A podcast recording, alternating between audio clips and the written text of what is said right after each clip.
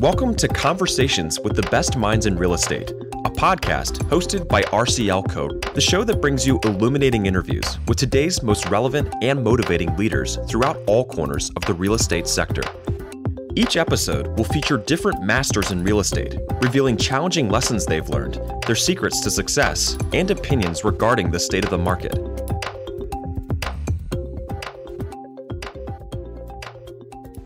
Hello, this is Joshua Bourne, Managing Director of Strategic Initiatives at RCLCO Real Estate Consulting. If you're a regular listener to our podcast, then you know that since 1967, RCLCO has been the first call for real estate developers, investors, the public sector, and non real estate companies seeking strategic and tactical advice regarding property investment, planning, and development.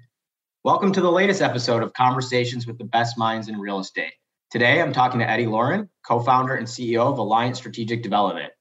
Alliant Strategic is a multifamily real estate investment firm focused on the acquisition and preservation of affordable and workforce housing communities in diverse markets throughout the U.S.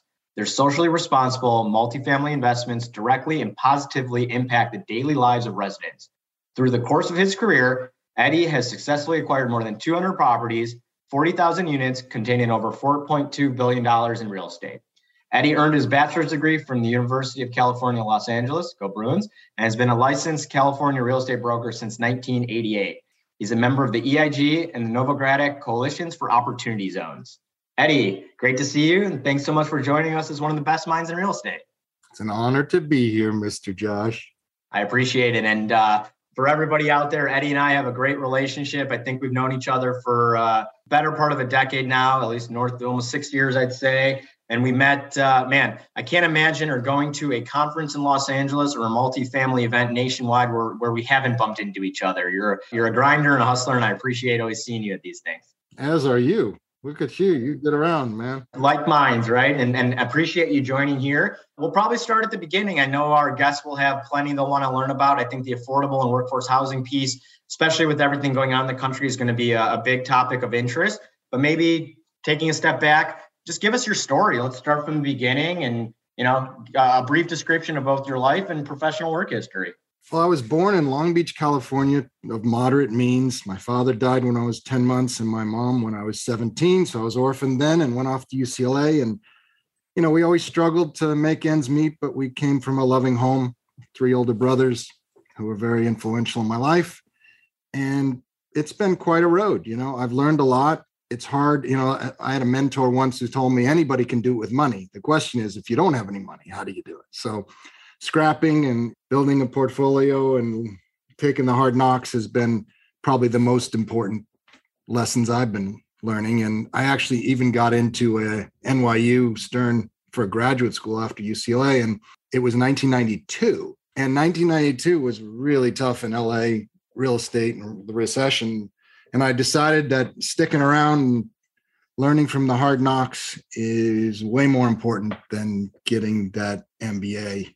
You know, I, have always been a street fighter, and um, you know, I learned a lot through the years, and uh, really excited to be in the position where we're at to build now. I've never been a developer, so I bought and and sold and value added many old properties. We take blight and make light, we like to say, and it's kind of fun to be a developer. We have about 1,700 units now that we're developing of LIHTC and low income housing tax credit and market rate developments of workforce housing and uh, try to still give people a clean, safe, affordable place to live, treat them with respect and dignity. They stay, they pay, they refer their friends. It's a very simple business, but we can get creative on different ways to create value for our shareholders and, of course, for the resident who pays our bills. Absolutely. And, and I think your mission and value aligns well with what RCLCO does, the foundation that we have here that, that tries to focus on housing opportunities in particular. Just going back a little bit to that uh, that career you mentioned. So I, I think you uh, you know you started in real estate in what the in, in late 80s and, and you mentioned a mentor. Can you just share a little bit about that? I think mentorship in this space is so important and I'd love to hear kind of who helped you get to where you are today. Well, there were a lot of them a lot of crazy ones and a lot of great ones. One of the most famous godfathers of all is Stanley Black in uh, Beverly Hills. We all idolized him. I love to imitate him and say, "Make the deal, make the deal." You know, he he was just really very straightforward and very easygoing and no bullshit. Can I say that? You'll edit it. It was great. And then I've I've had other mentors um, in my life that were a little bit taught me what not to do. I worked for a crazy guy named Nathan, and we bought 25,000 units from the late 90s, leading up to 2007. He got a little greedy. We were supposed to do a, a 144A with Friedman Billings, Ramsey, the old um, concept of pre-public, and we were poised and ready to go with the team. And he decided to pull the plug because he never wanted to be public in the first place. And I moved on, and the team we had assembled there started over and started Strategic Realty Capital in 08, 09, and we were buying value add apartments in the 20s per door, which was amazing. In Texas and Vegas and Florida, we were everywhere and ahead of the curve. So I've always been kind of a trailblazer. Sometimes the pioneer gets the arrow. So I got plenty of wounds to show for it, but what doesn't kill you makes you stronger. That's for sure. I like that one. Yeah. And I want to get into the, because I think at Alliant, what you really focused on and strategic realty was your preservation strategy and focusing on LIHTC credit deals and whatnot. And talk about that in a moment. Maybe just going back to the, uh, you know, the run up in the in the crash. I mean, I think one of the notes you had told me in advance was that you guys at that time were maybe what 95% leveraged leveraged heading into 2007. What's it like going through that, kind of getting pegged all the way down to the bottom and then building back up under this new organization? You know, the whole goal was anyone, he's the guy who told me anybody can do it with money. He didn't have any money. So he put together all these deals and we structured financed, you know, we got up to 95% leverage with often four and five tranches with the names of Lehman, Bear Stearns, Salomon, and uh, some of the other characters leading up there to like Rate Investment Trust. And um, so it was a very interesting time. It was crazy. We were trying to aggregate as much real estate and so if you have $2 billion worth of real estate and it's 95% leverage, what's the equity? 100 million, right? Well, our fearless leader wanted 500 million. So, you know, he never wanted to go public anyway. So we ended up uh, crashing and burning. And I actually said, I'll stay around. But he said, no, goodbye. And I said, okay, see you, dude. God bless you and good luck. And then our team went off and started Strategic Realty Capital. And it was pretty hard in the 08, 09. That was really tough. We were buying houses at the courthouse steps. There was really nothing, everything was seized. You couldn't even shake loose a deal. And then the first deal came along and it was kind of a homer deal owned by GE Capital in Vegas. And I literally got in the car at 4 a.m. because the broker said, You haven't seen this, and I'm taking another offer. I'm so, and I actually knew GE because I, I had a lot of lender relationships based on having done all that financing. So got in the car at 4 a.m., got to the Vegas at 8:30, said, okay, now I've seen the deal.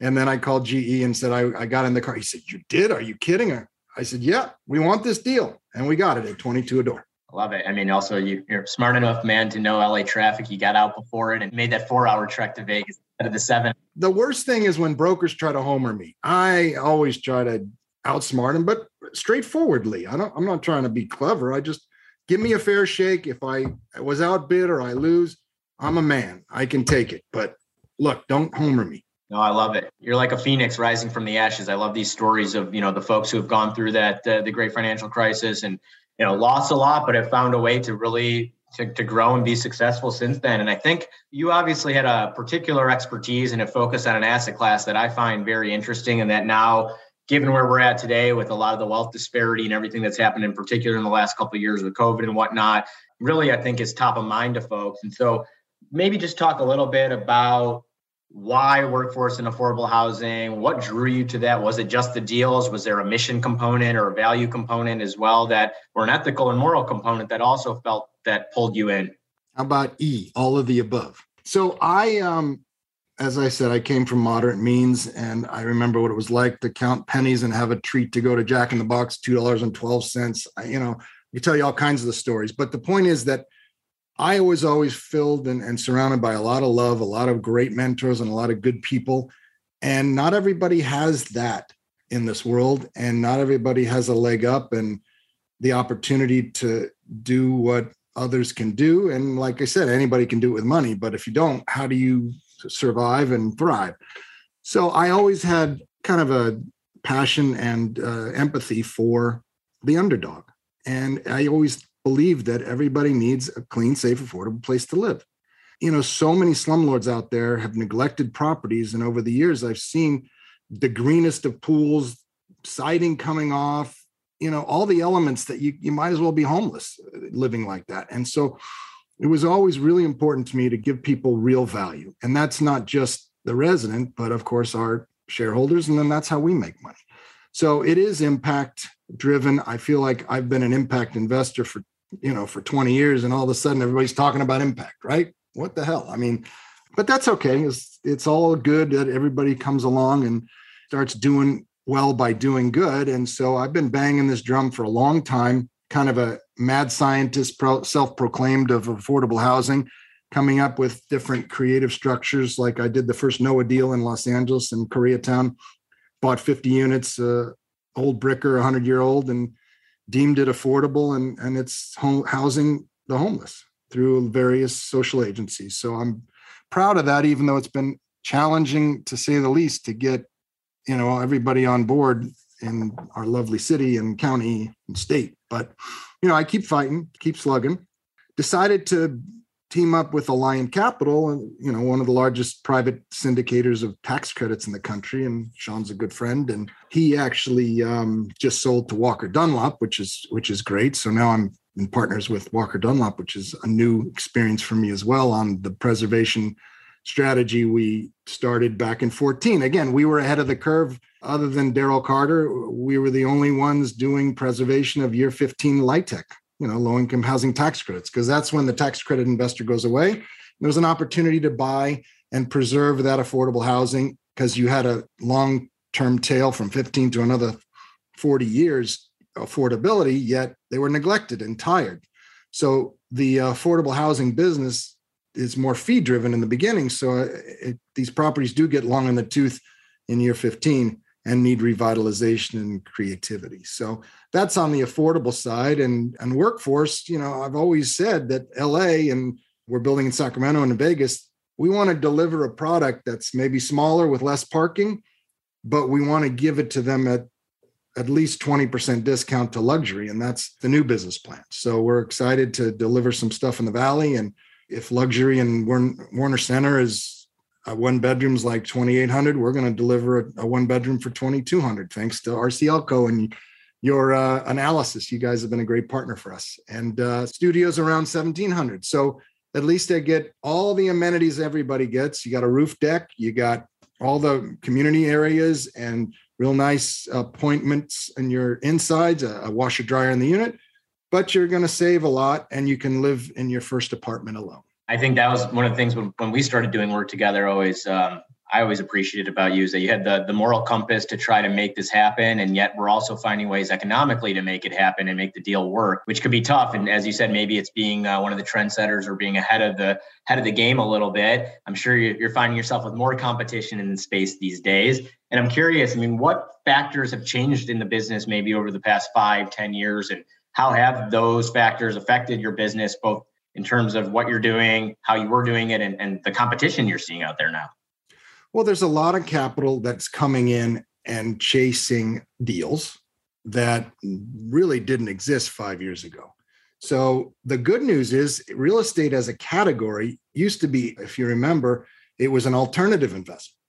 And a few years ago, it changed. So now everybody's allocating real estate. So that's what's driven this whole thing. It's it's now okay to invest in real estate rather than an alternative, along with solar, along with uh, even some of the um, venture capital was considered an alternative investment. So the fact that we have our own category is wonderful. We've grown up. That's great. But it's driven a lot of competition and driven yields down interest rates have helped us so that's kind of been a mitigator to that and uh, capital is getting a little cheaper not cheap enough for affordable which we can get into which is what my new mantra and, crusade is that uh, we have to do. But really the costs have risen tremendously. We, you can't get appliances. You can't get wood. I mean we've seen wood was like a, an up and down uh, cycle. At least it's stabilized but then you know steel's a problem. So if it's not one thing, it's another. But you know, that's where the scrappy and the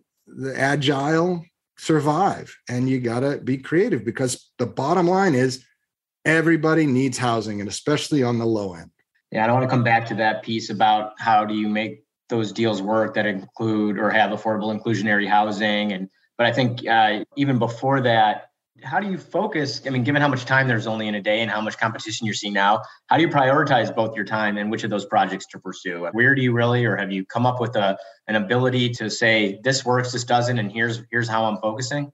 Sure. I mean, that's why I've stayed with apartments and workforce apartments and affordable. So I have an incredible team across Alliant Strategic Development, uh, ex developers, and we have a few architects who used to work. One you were used to work for Caruso I mean, we just have a phenomenal team.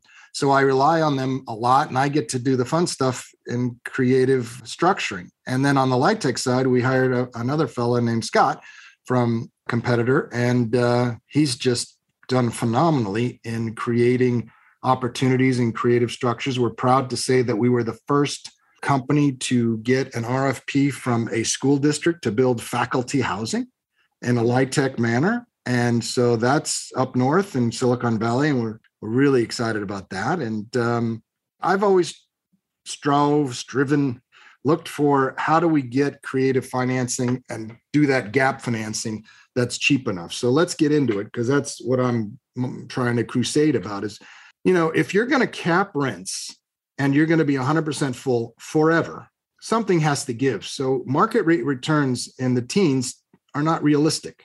Now, on the equity side, uh, you know, from a building point of view on workforce, we can deliver those returns all day long. But when it comes to LIHTC, we need some of the foundations and wealthy endowments and founders to come together.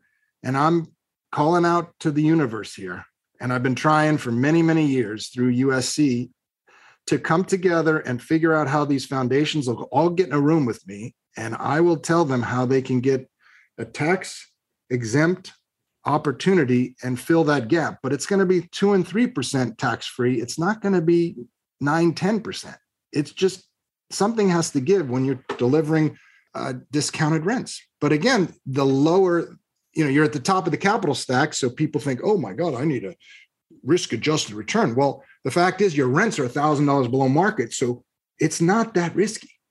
And that's what we need. So hundreds of thousands of units are not being built across the country, let alone in LA, because that gap funding, which used to come from the government, is not there anymore. So the private foundations, the wealthy institutions, and everybody has two buckets the charitable bucket, do the right thing. And of course, the market rate bucket, investing in workforce is also important. But right now, I'm really focused on trying to make these affordable housing, LIHTC deals work.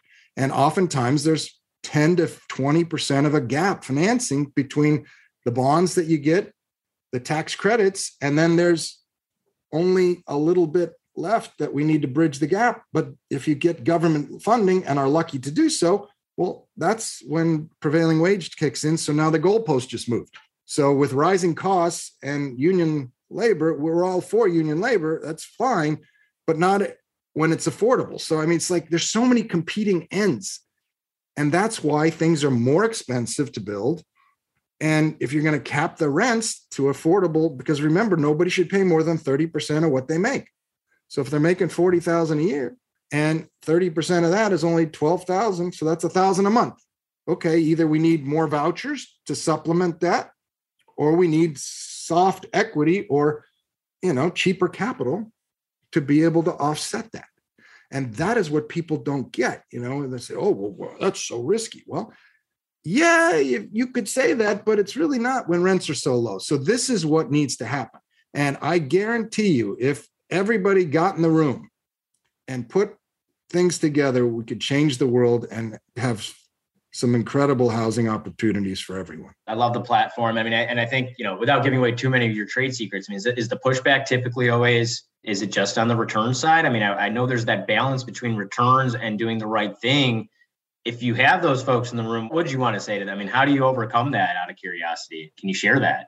What needs to happen? I mean, let's decipher between a market rate investment and what I call a PRI, program related investment. If you're a foundation, you can either, let's say you've got the Josh Foundation, it's a billion dollars.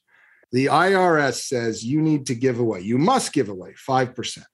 So $50 million needs to go within your mission. And most missions include poverty, right? That's housing. It's not a hard leap to make. So you can give it away as a grant or, or donation, or you can invest in a low interest loan like what I'm talking about. So if you invested $50 million at two or 3% rather than giving it away, not only are you doing something sustainable, but that stays on your balance sheet. So now you're, Josh, you're a billion fifty foundation. So you've created an evergreen balance sheet opportunity and you're using the money for, you know, you give a man a fishing pole and, you know, that whole shtick. Well, this is what it is. You give people the opportunity to build and make it sustainable and fulfill the needs that the government can't step in to do anymore. And everybody wins.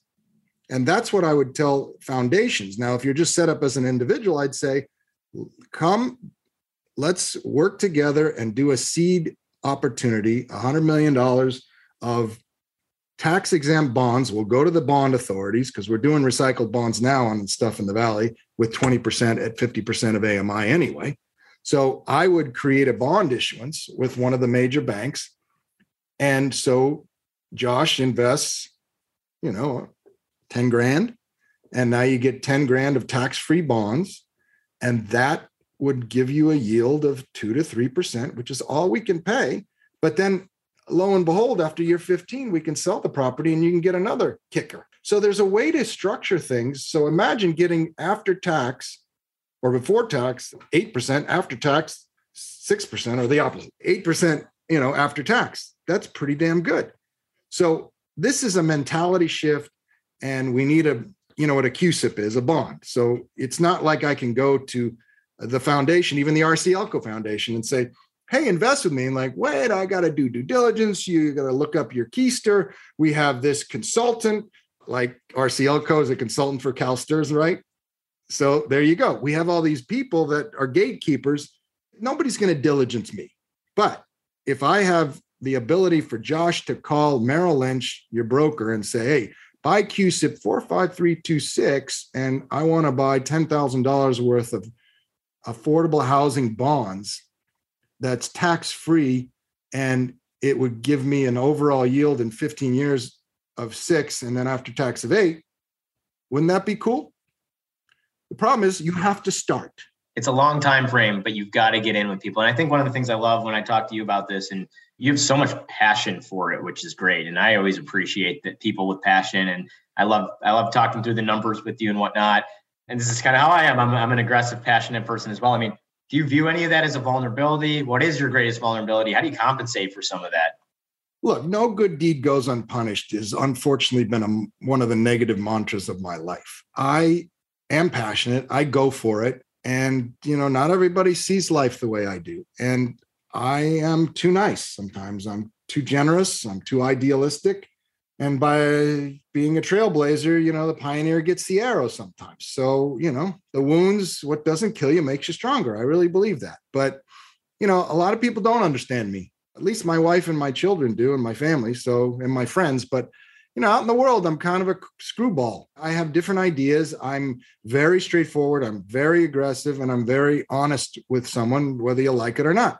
So, like my mother used to say, Tuchasaf and Tish, we're Jewish. It means put your ass on the table. And that's what it was. And don't hide anything. Yeah, I've always appreciated, and it goes back to where we've sort of met some of these Jewish organizations, Real Estate and Construction divisions here in Los Angeles. It's been nice to build that bond, I think, as well. And you mentioned a couple things in that last stint that I think are important. One, the family, your friends, your your children. Those are things that I know are most important to you in life, and I'd love to come back and touch on those for a minute. But you also talk about how sometimes you get punished, no good deed goes unpunished. So, what's the biggest mistake you've made? And then we'll get back to the good things. I mean, what, or maybe said differently, what's the most difficult decision you've had to make career wise? I tend to ingratiate myself with people and I treat them all like family. And I had one LP who was really a predator, and we did 26 deals with them. And unfortunately, the predator bit us because we were too exposed. So I never want to be overexposed to anyone again that they can have such control over me. It's like the banker story, right? Borrow 10 million, the bank controls you, borrow 100 million, you control the bank I don't ever want to be in that position. The stress is not worth it.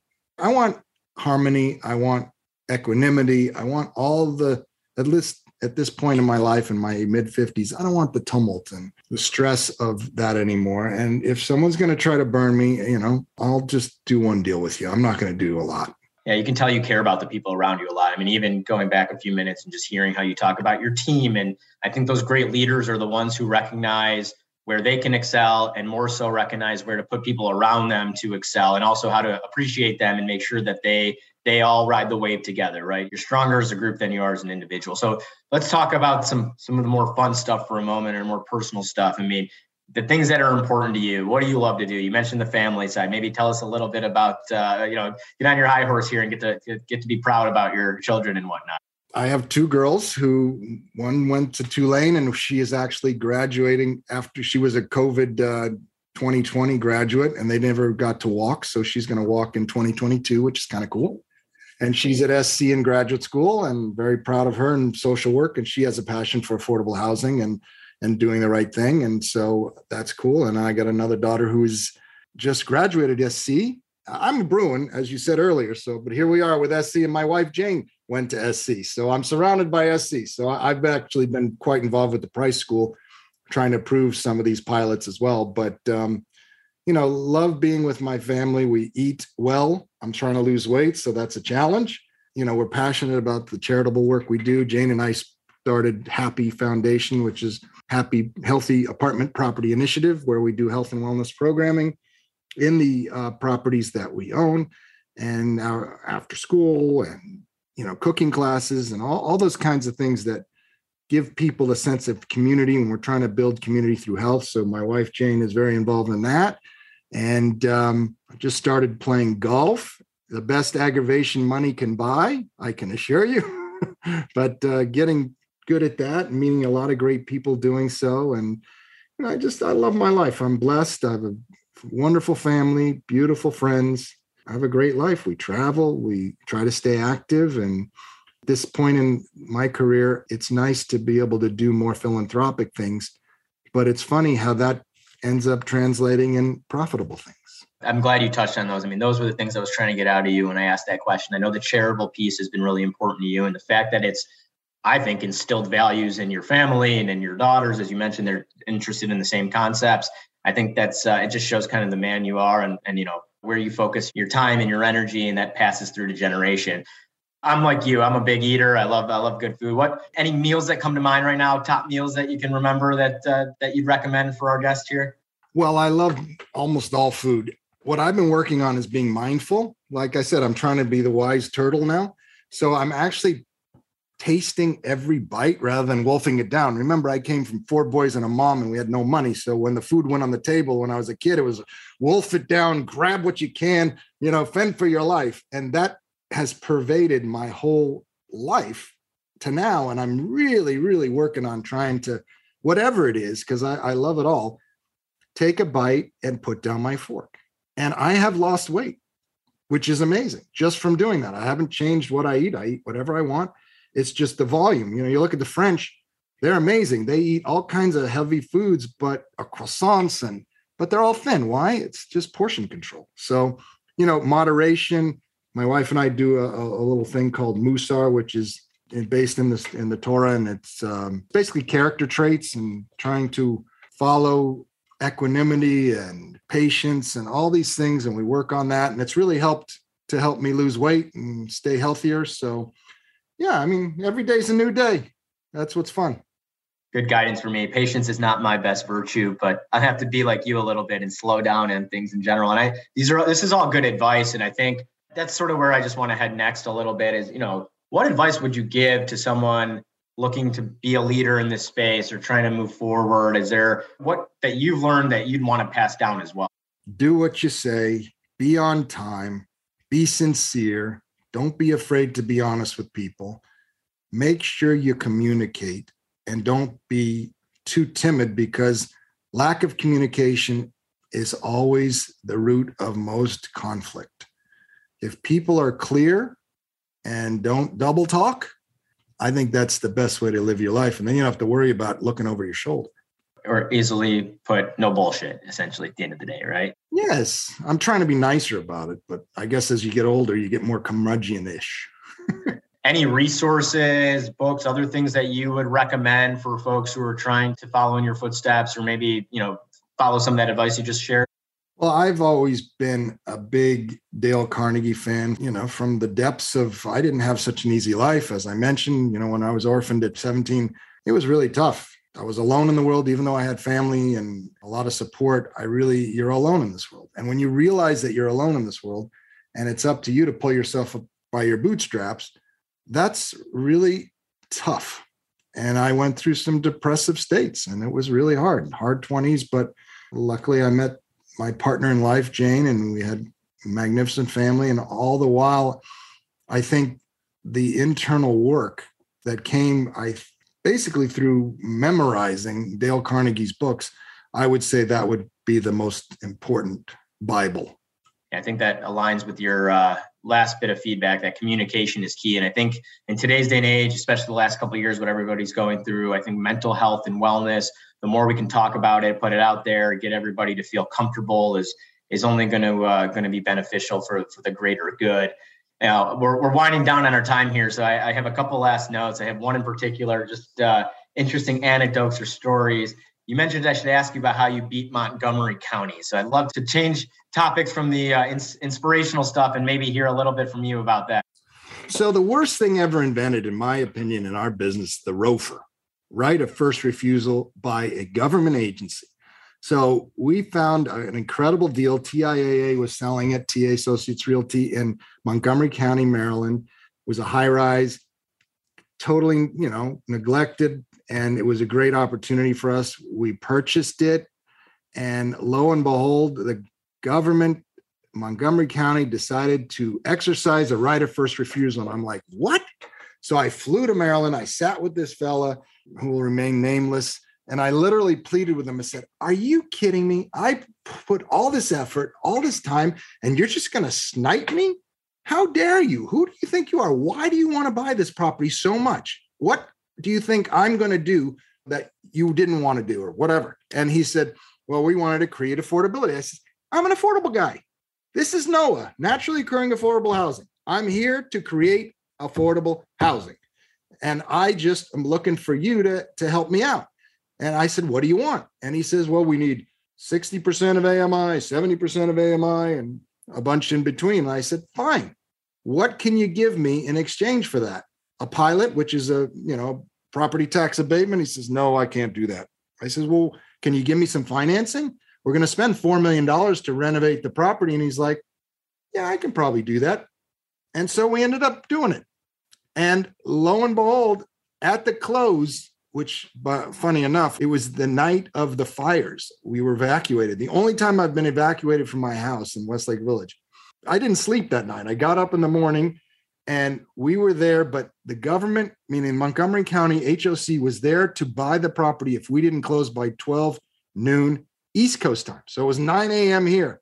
And we slipped past the goalie. We got it closed and we did a victory dance and that was really nice to beat city hall because i never have and before so that was pretty damn cool and since then we did our value add and we refinanced the county out and they still have their affordability so everybody wins I love it. A nice little victory, and hopefully went back to a house that was still standing. So maybe a, a, really good morning in that case, right? It was just fine, but it was pretty scary. And I'm like, this guy's busting my balls, and I'm about to lose my house. God forbid! What the hell? How can this make sense? And it's just, and when the ROFRs happen, they basically just go to the runner-up. So whoever didn't get the property, you know, I got under contract. We did our due diligence. They go to the next runner-up who didn't get it and they pay them to buy it out from under you. It's it's so corrupt. It's it's ridiculous. But I beat the system. There you go. I like it. The man wins, right? So I, that's good to good to hear. And uh, you know, we can talk a whole nother time about ESG and all the things happening with climate change and whatnot. But but this was about affordability and workforce housing, which I'm glad you shared. Sort of last comment. What's keeping you up at night? And is there any messaging you want to leave our guests with or things to think about? just trying to find that cheaper capital so we can do what we need to do and get these people off the streets and you know, move everybody up. There's so much opportunity that, you know, LA, the city, the county, we all need to work together with philanthropy and the state. And if we can all get in the same room and solve the problems together, I think we can end this homeless crisis and the housing crisis. We just have to readjust the way we think about life. And uh, it's really important that everybody get on the same page. I love that. That's, I think, a, a good message to leave our guests with and a great way to go out. And Eddie, as a friend, a colleague, I appreciate you taking the time to join us here. I certainly think you are one of the best minds in real estate. So thank you for being on our program today. Thank you. I'm honored. We hope you enjoyed listening to this episode of Conversations with the Best Minds in Real Estate, hosted by RCLCO. If you are interested in learning more about RCLCO., go to rclco.com and follow us on Twitter at RCLCO. Don't forget to subscribe to new episodes of the podcast and make sure to leave us a rating on iTunes. Thanks for tuning into the show.